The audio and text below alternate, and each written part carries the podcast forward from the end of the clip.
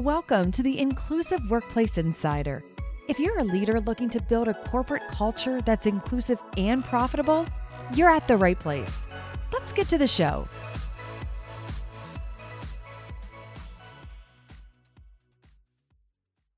If you're watching this stream, this means that your organization is genuinely caring about creating an inclusive culture where talents of all backgrounds are celebrated and fully supported. And with that being said, we're going to be covering few approaches that leaders can take to ensure that top talents of diverse backgrounds are feeling truly supported. The takeaways from this stream is going to help you identify the gap between the policies and what is actually being practiced within the organization so that your strategic objective of creating inclusive culture is not just being preached, but also is actually being practiced all across the organization. The first approach that you can take to find out whether the top talents of diverse backgrounds are feeling fully supported is taking the multiple questions approach. And here's why this is really effective. The question being asked directly Are you feeling supported? Or do you feel our environment is truly inclusive? Are you happy with how diverse our company is? There is only two possible answers in here, which is yes or no. And that doesn't give anyone anything how comfortable do you think they will be if they were to feel, yeah, I don't think so, but the policies are saying that it is inclusive, so like, should I be saying yes? Should I be saying no? So they are feeling pressure to say yes.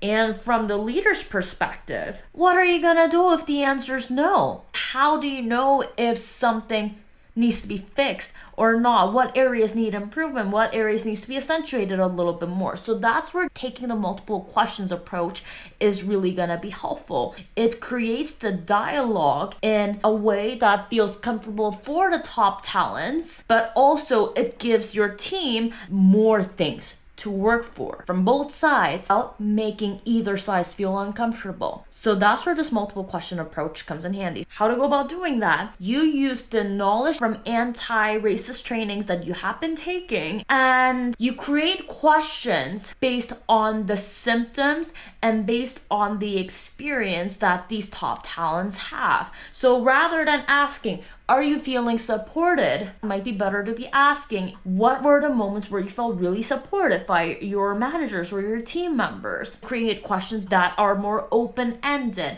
that are less confrontational, where if the top talents look at it, they feel comfortable elaborating on what they're saying rather than being like, oh shoot, if I say no to this, what's gonna happen to me? Like are they gonna come after me? Or am i gonna seem too sensitive? So take the multiple questions approach. Because the yes and no questions do not give away anything to anyone. And it just confronts people. The second approach that you can be taking is observing day-to-day communications. Policies might say one thing but how it's practiced and how it is being communicated, there's a very good likelihood that things are not being practiced in properly in one way or another. So observe day-to-day communications. This is something that you can do in any levels of the organization.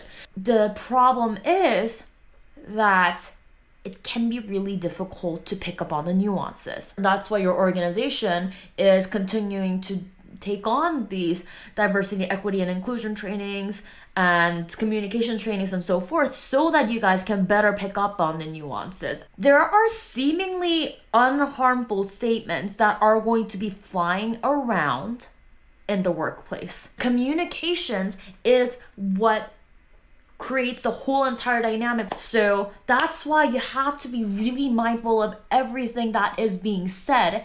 A really good way to figure this out, take it and question it. Is this the type of statement that you would be using for people that are not of underrepresented background? It might be saying, you guys are good at math because blank. Why is because part even needed? Would you use that to people that do not fall under an ethnicity and race? And if the answer is no, even if it might not be as apparent, the deeper meaning behind it is harmful and it is going to be creating that divide. When there is that divide, even a little bit, then it's not as inclusive and supportive because there's already a divide between someone in the organization from the rest of the team. So, question everything. Another method is top talents movements within the organization. A truly inclusive environment means that talents within the organization feel psychologically safe, as in, they feel safe doing the things that are slightly out of their comfort zone. They are feeling safe to take risks. They feel safe speaking up and they are not worried about repercussions of them losing their job and losing their whole entire livelihood. So, based on this, if your top talents of underrepresented backgrounds are feeling truly supported, that means that there will be a movement. If you put out a post for a manager position with five years of experience and they have four years and eight months of experience and they're still not applying, even though their performance reviews are excellent, everyone is saying you should be applying, even though they seem very interested. That could be indicating that they're not feeling truly safe in the organization. They might be feeling that because they're different, there might be some sort of repercussion, some sort of alienation, or they feel that this is completely out of reach for them. So if they meet the 99% of the job description and they don't apply, that's something to question.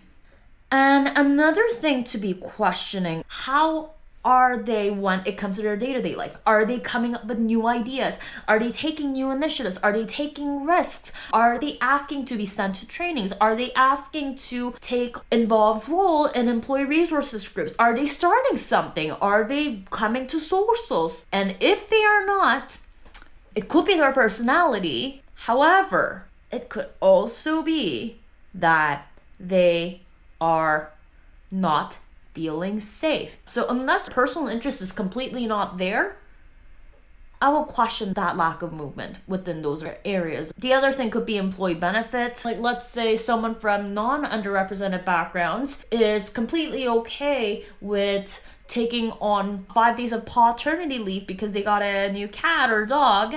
But your talents of underrepresented backgrounds are not doing any of those, that could also mean something. Again, it is all contextual. You're going to have to read the room. You're going to have to really get to know the person, to pick up on these nuances and cues. Read the room and make sure that there is that continued conversation and so forth. So, to recap on the things, how can leaders find out if top talents of diverse backgrounds are feeling truly supported? Number one, taking the multiple questions approach.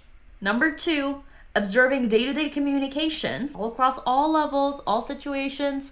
Number three, observe the movements within the organization.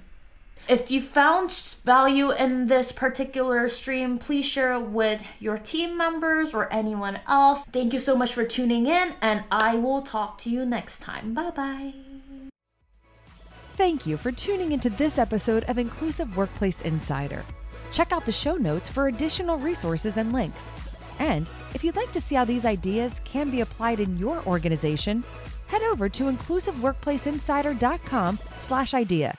See you next time.